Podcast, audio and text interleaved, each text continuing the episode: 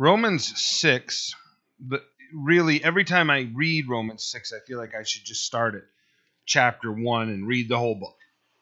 The whole book of Romans. There's so much here in regard to our relationship with the Lord. When you read Romans 6, you should not sink down into a hopeless state. All of what Paul is saying in Romans 6 is actually a combination of three chapters 6, 7, and 8. So, you know, extra credit homework today. You can go home and read 7 and 8 and see exactly what I mean and how he talks about our spiritual condition, but you turn the pages and there tells you what the hope is, which is Jesus Christ. Our spiritual condition can be hopeless sometimes. Get the uh, magnifying glass out and look at yourself real carefully and just walk away very discouraged. Understand the Lord. Now, I do want to start out before we begin at verse 1 of Romans chapter 6 to explain there is a false doctrine inside Christianity that abuses grace. Okay? We all, let's be clear, we all abuse grace. not trying to say anything in regard to our frailty and our humanness. I'm saying there's a doctrine that purposely abuses grace.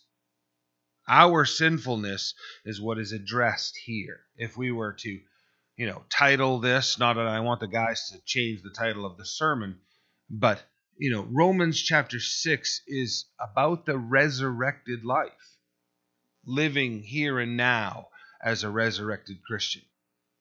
And as this passage shines on our hearts individually, we need to make sure that what the Lord is saying to each of us, right? Because our enemy will get right in here and he'll convince us of things that are untrue. He'll condemn us of things that are untrue. He'll also try to encourage us to do things that are sinful and wrong. This passage doesn't promote either one of those things. Careful examination of yourself through this process might show you where you're at realistically, but the hope is contained in the passage that you would find the freedom from sin, that you would be delivered. So, Romans chapter 6, verse 1 begins by saying, What shall we say then? That's loaded statement, right? You're going to have to read the first five chapters to understand what he's talking about, about our spiritual condition. But we'll just jump into that idea. What shall we say then? Shall we continue in sin that grace may abound? Certainly not. Notice the exclamation point, right?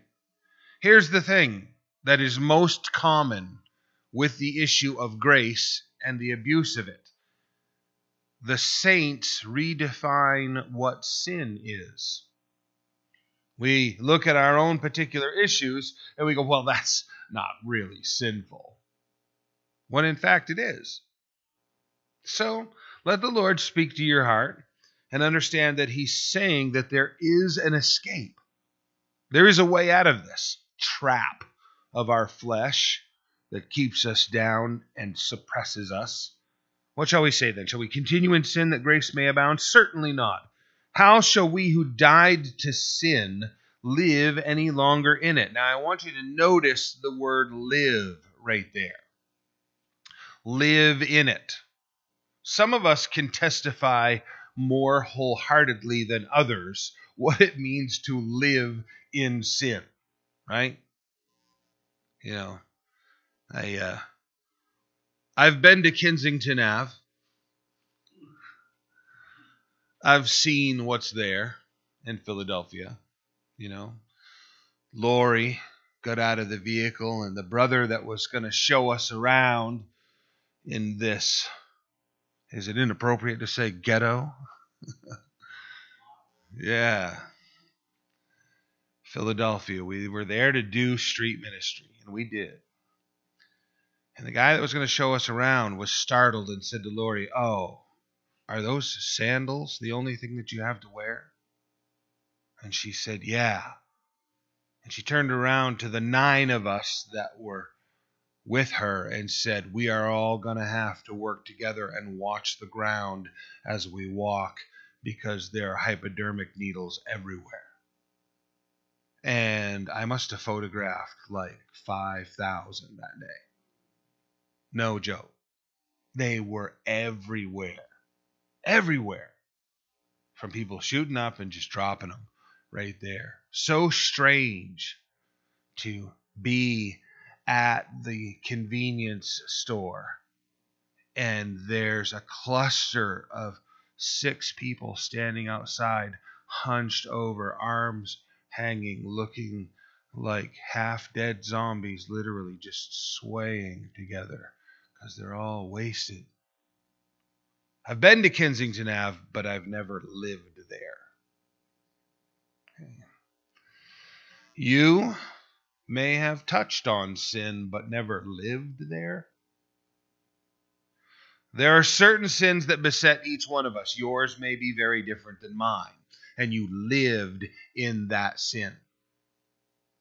It was every day, all day. That was your sin. What was it? Greed? Selfish ambition? Right? Were you consumed with money? Pride? Pride? Drugs? Alcohol? Sexual sin? Right? The ones that are the most gross, we understand. And we go, oh, see, look at how hideous that is. It's the subtle ones we don't notice.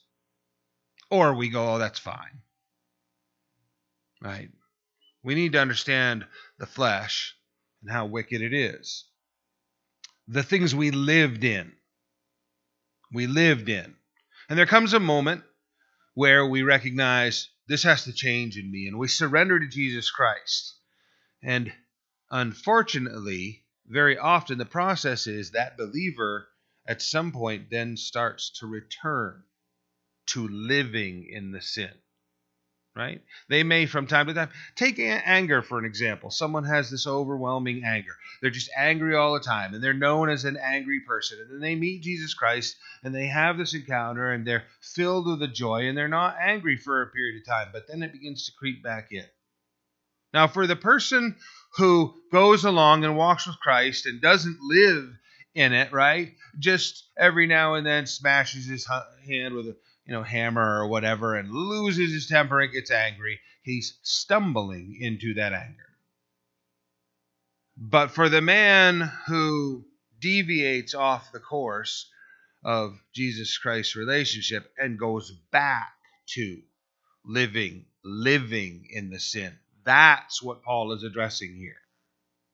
You, you've been delivered from these things, right? How shall we who died to sin live any longer in it? You can't live in it. Why? Because you're dead. You've been delivered by Jesus Christ from living that way. You're dead to those things, they are no longer part of you. Or do you not know that as many of us as were baptized into Christ Jesus were baptized into his death? Are you not aware of that? Paul is saying. Now, there is some of Christianity that teaches that the baptism is a mystical experience which delivers you into salvation. Right? There's many different denominations that have like if you're thinking right, I've been around Roman Catholics that think that way. You know, infant baptism and they're saved through baptism. There are Protestant denominations that believe that the minute you say, I have faith in Jesus Christ, they have to baptize you right then. Because if they don't, you're not saved. They have the mentality that the salvation is the source, or the baptism is the source of salvation. And, and plainly, it's not. Okay? The image of salvation is choosing or rejecting Jesus Christ. That is why the Lord was crucified with two other men. They both were rejecting Jesus Christ. One of them changed his heart and mind and accepted Jesus Christ and even began to preach and testify to the other thief about the righteousness of Jesus Christ. Fruit of his conversion as he was preaching from the cross to the one sinner present who needed salvation. There was fruit in his life, immediate, small, brief. Didn't last very long. He passed away shortly after. Never had the opportunity to be baptized. And yet Jesus Christ said to him, I tell you that today you will be with me in paradise. Today you'll be with me in paradise. Salvation through faith in Jesus Christ. That's how salvation comes. Every single Christian should be baptized.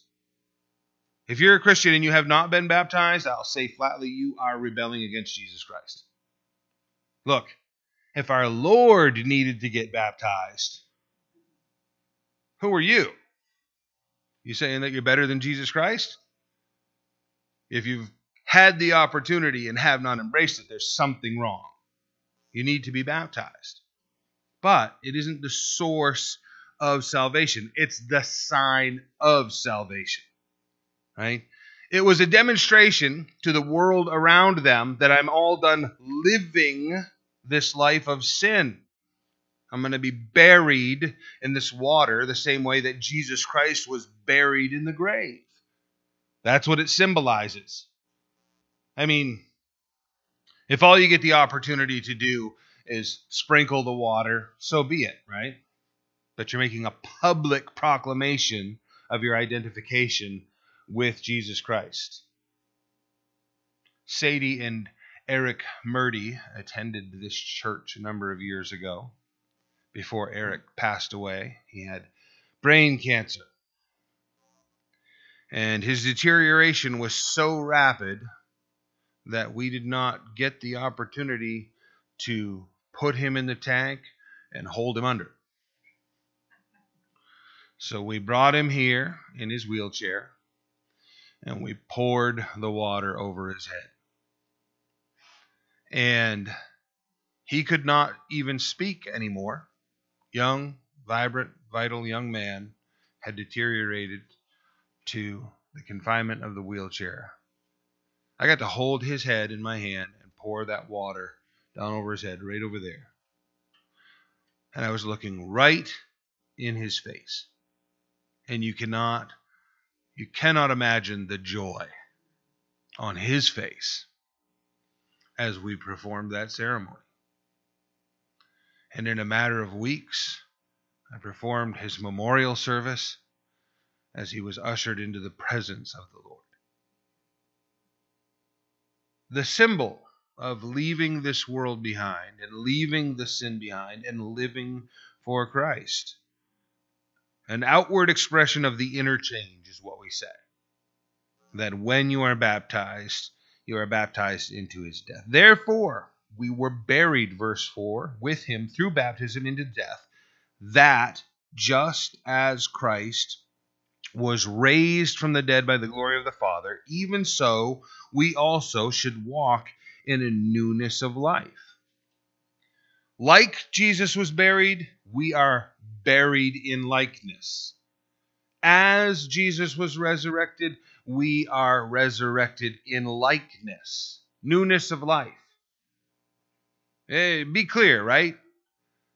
There were magnificent, different attributes to Jesus after his resurrection. He's not concealing his godhood anymore. He appears in rooms when he wants to, he disappears from rooms when he wants to, right? He he is in his glorified state. We need to have a different state of existence. I am sad to say that many years ago when the Lord really drilled this into my heart, I was living in sin and convincing myself that I was a Christian. And my dear wife looked me in the face and said, I don't care what you say. You are the same man that you were when I met you. When I met her, I was a thief and a liar and a drunkard and a drug user and a drug dealer. I was non Christian.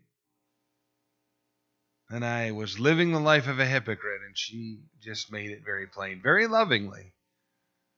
But she had heard very distinctly from the Lord that I was the same as I had been. Now, was I saved or not? I have to let the Lord sort that out, don't I?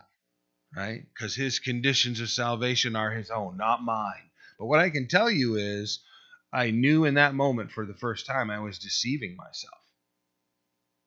I had convinced myself I was something I was not.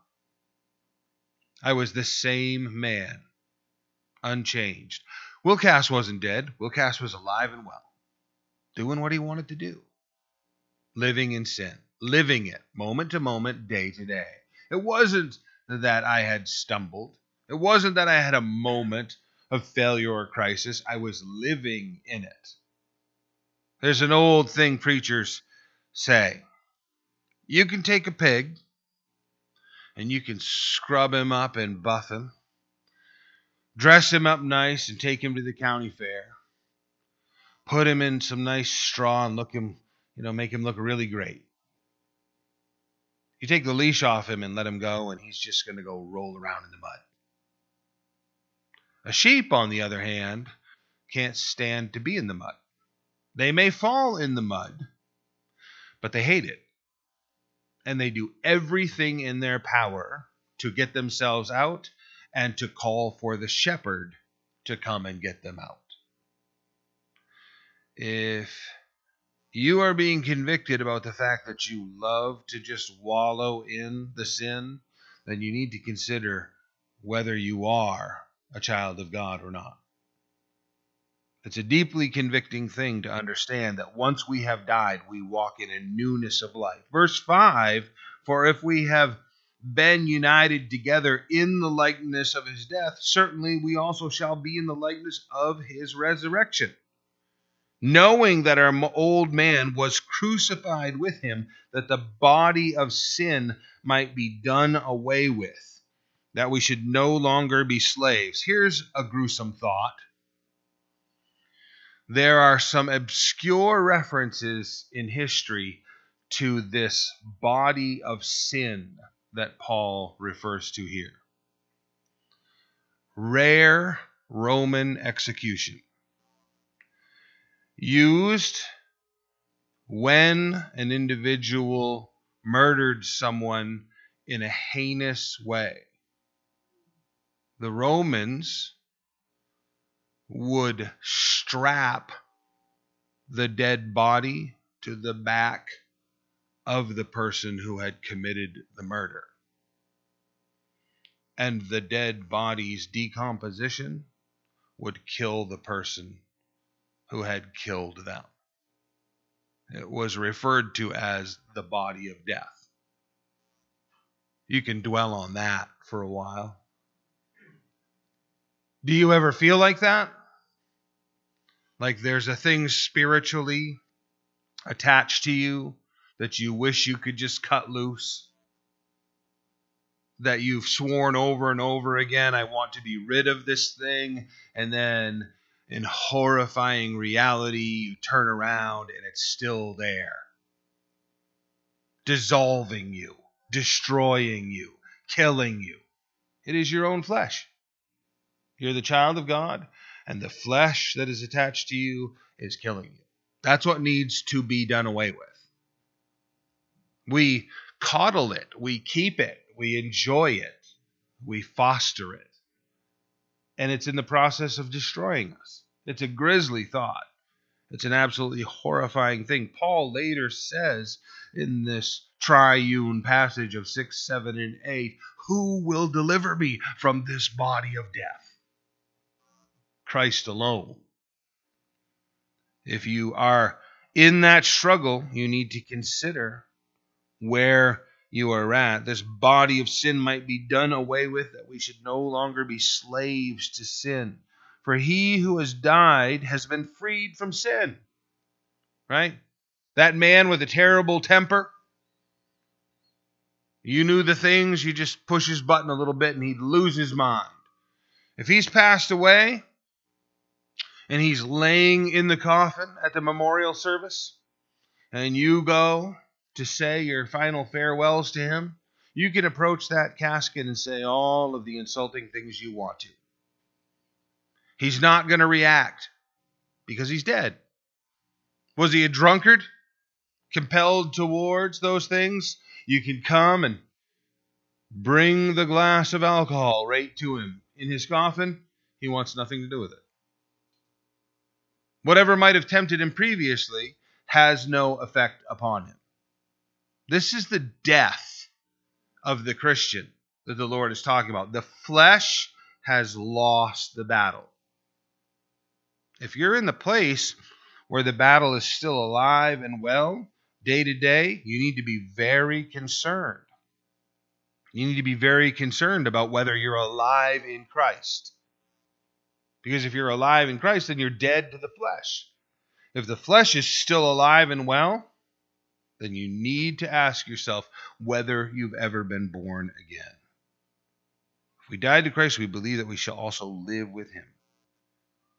Knowing that Christ, having been raised from the dead, dies no more. Death no longer has dominion over him. Jesus doesn't have to die over and over again.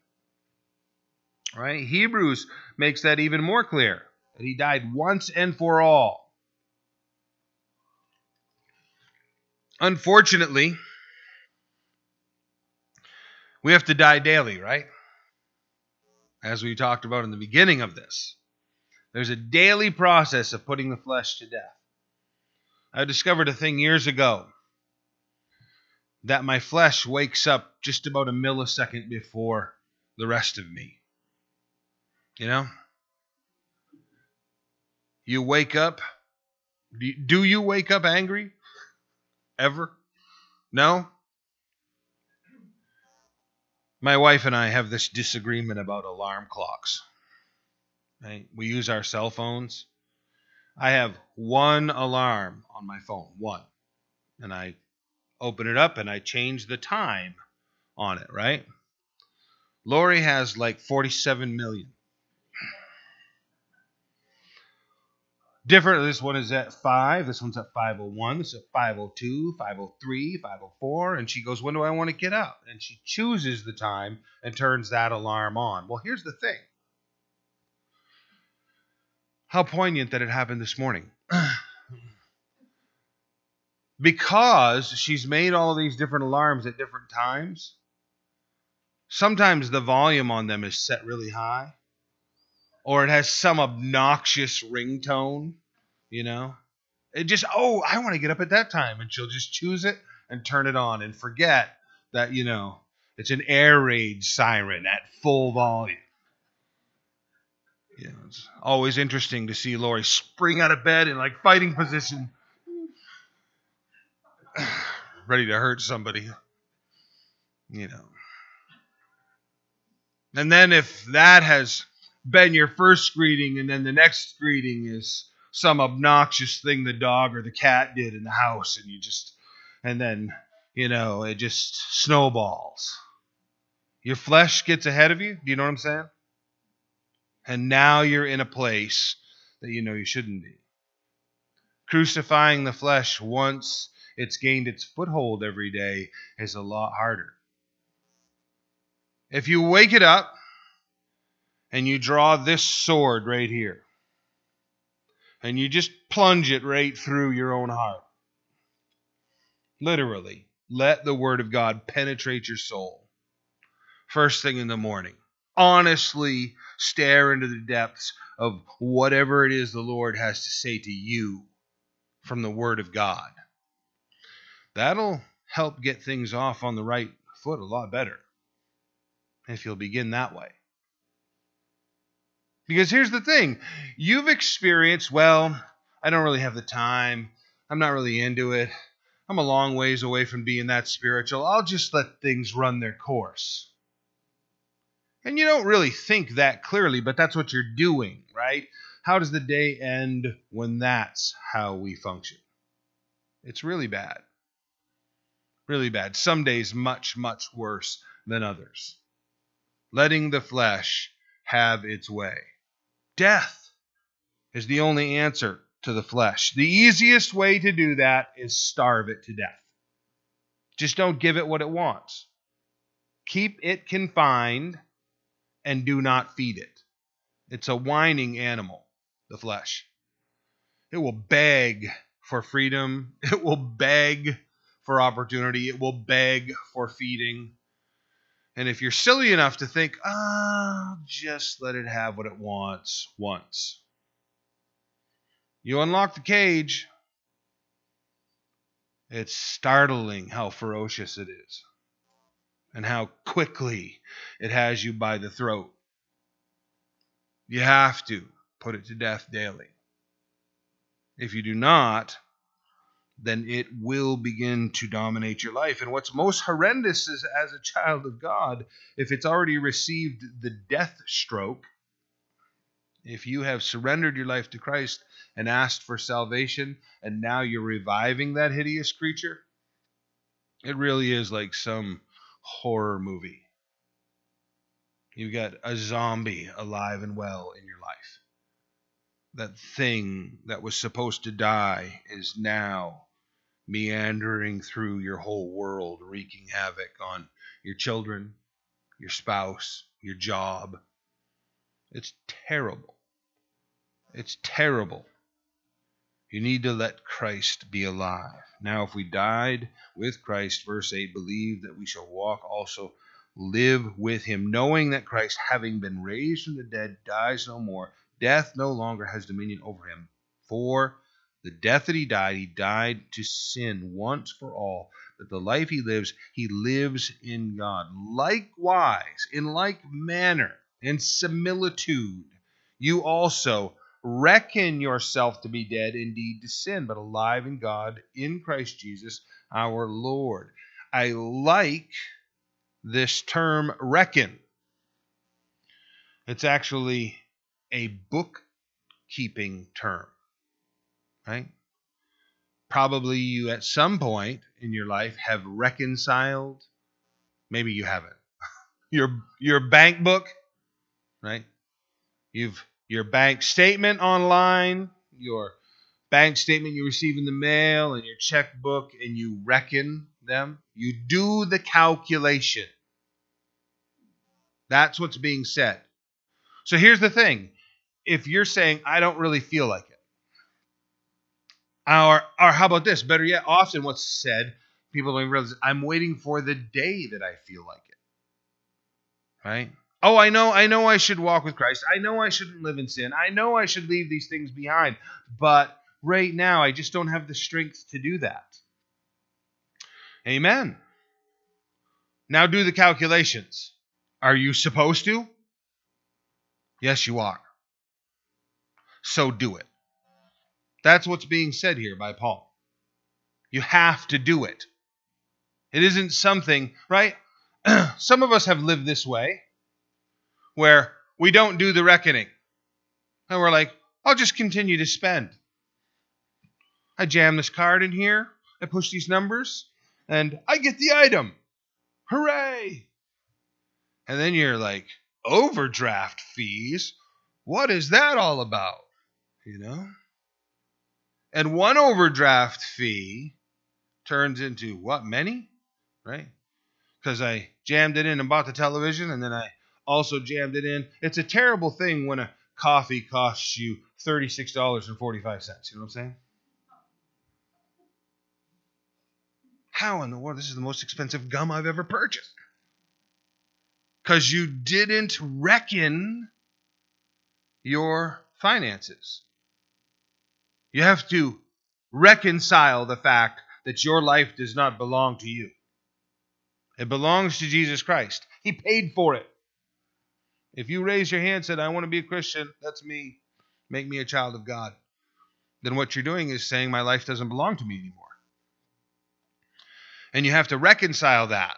That means tomorrow morning you cannot get up as a rage monster and just carry on with your family and your life and the people around you. You have to reconcile the fact that you are a child of God to your present conduct. Do you see why I like the word so much? Because it kicks me right in the can and says, you have to do this will. Oh, I've come from a background of AA and NA and all of that that says I'm powerless, man. You know, it's just Yeah, yeah, you can be. You can just shrug and go, whatever, I can't do anything about it. You know. I've literally hung out with people that have said, I punch people in the face. I'm just like that. Good for you. You. You can't do that. You can't do certain things. As a believer, you have to do the math and come to the conclusion that your physical frame doesn't belong to you. Belongs to Jesus Christ. And you have to do what he's asked you to do. This is the resurrected life in Christ.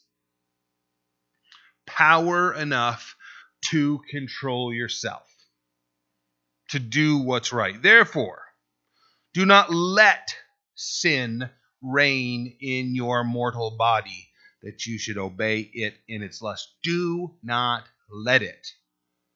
You're you're going to have to control yourself. I just don't have any control. Yeah, you do. Yes, you do. And you're going to have to exhibit it. You're going to have to fight against things. Therefore, do not let sin reign in your mortal body, that you should obey it in its lusts. Do not present your members as instruments of unrighteousness to sin, but present yourselves to God as being alive from the dead, and your members as instruments of righteousness. I was blessed by worship this morning.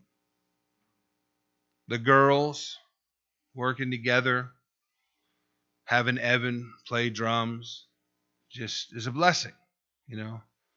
I don't really play drums, I just kind of bang on them, you know. I definitely don't play guitar. I know some chords. I've owned five guitars in my lifetime. I still don't play. Right? This is what this is referring to right here an instrument of righteousness, yielded to someone with skill. They're playing those instruments skillfully. Your physical frame needs to be yielded to Jesus Christ that he can use you as an instrument. That's what's being said. He may want to hit some notes today you don't think you're capable of. High or low notes. And I do mean that, right? Because some days are not enjoyable, are they? There are some low notes. And Jesus Christ is capable of making your physical frame as his instrument carry through those low notes. Hey, um, personal favor from me to all of you. My good friend Scott Gallatin, Calvary Chapel, Finger Lakes, New York, um, is suffering with cancer right now. So if you can hold Scott up, he's uh, he's hitting some low notes right now that are difficult, difficult, and he's carrying on like a trooper. It's a beautiful thing to see, real blessing, and I'm just I'm so blessed by that guy and his support of me over the years. Just really good friend, and if you can pray for him and his congregation, they're they're really in need of that right now. So uh, present yourself as members, as your bodies, an instrument, right? And if you're thinking, oh, I can and I won't, I don't know how, think about the things you've done with your body that were so unrighteous. That you knew how horrible they were going into it and you subjected yourself to it anyway. Out of a sinful desire. Do the calculations, understand what you're supposed to do, and then present yourself to the righteousness, to what it is that Christ wants from you. For sin shall have dominion, uh, excuse me, shall have, for sin shall not have dominion over you. For you are not under the law, but under grace. Now, I want to be very clear about this. The law he talks about here is the law that compelled you to sin, where you woke up and you were living in sin, so you automatically went to do it. And Paul is saying you've been freed from that. People come to me very often and say, as a Christian, can I drink alcohol? And I say, as a Christian, I can't. Okay? It used to dominate my life. And I can't let it dominate my life anymore, so I don't drink at all. Not at all. You see, I had a law in my life that compelled me to do those things. And I have been freed from that law, and I now live in His grace. That's what's intended by that passage and what's being said there. You know, maybe you have different circumstances, and I'm not trying to create a new rule and a new law, but what I'm saying is that the freedom from is not the freedom to go and do. Delivered from sin by grace, not delivered into sin by grace. That's the false doctrine that I'm talking about. Oh, I'm not under law, man. I'm under grace, so I can do this. No, you can't. No, you can't. The person who has no problem with it at all doesn't even wrestle with the question. If you're wrestling with a question, then almost certainly the answer is no, you shouldn't be doing that. Almost certainly that's the answer. What then? Shall we sin because we are not under the law but under grace? Again, there it is. Certainly not. Exclamation point.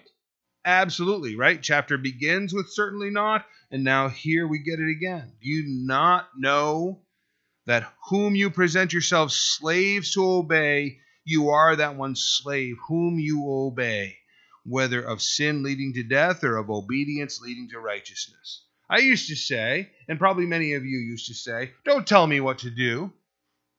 I'm free to do this as much as I wanted. And the bottom line was I wasn't free. I was a slave. I obeyed it, and thereby it captured me. I had no freedom in it. Who you obey, that is your master, whether of sin leading to death or obedience leading to righteousness. In your mind, what do you say about who your master is? Is it Jesus Christ or sinfulness? In your mind, if you say Jesus Christ, but with your body it is sinfulness, then I tell you right now, Jesus Christ is not your master. Many, many, many people want Jesus Christ to be their Savior, but they do not want Him to be their Lord. The Lord, King, Master, says how you're going to live and you say, Yes, sir. Because he's the king. Salvation, lordship, they are combined. But God be thanked that though you were slaves, I love that effect that he puts it in past tense, you were slaves of sin, yet you obeyed from the heart that form of doctrine to which you were delivered. Having been set free from sin, you became slaves of righteousness. And I'll end right there for today. Are you a slave of righteousness? Because that's the bottom line. You're going to be the slave of something. Good grief, even Bob Dylan knew this, right?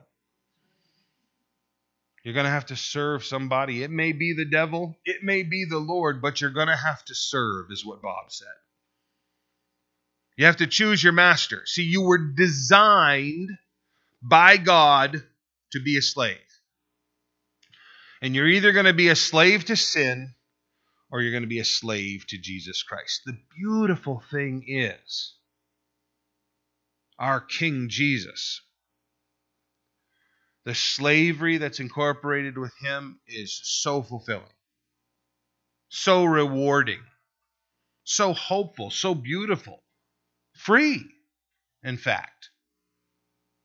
It is the bondage of sin, it is the punishment of sin. It is the payment of sin that we cannot afford, that we cannot endure.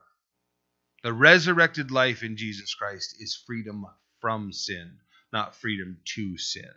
Does that make sense to us all this morning? Let us live a resurrected life in Jesus Christ. Amen. Amen. Father, we thank you for your love. We thank you for your grace, and we ask that you would minister to us. Lord, to whatever degree this passage may convict us, I pray that you would protect us against the condemnation of our enemy. That we would be able to hear your encouragement.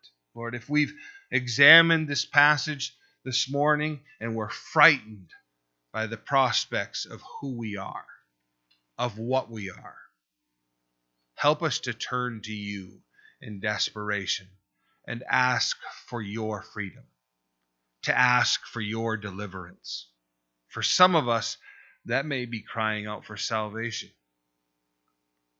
For others, it may just be that cleansing from the sin and the world that's so necessary.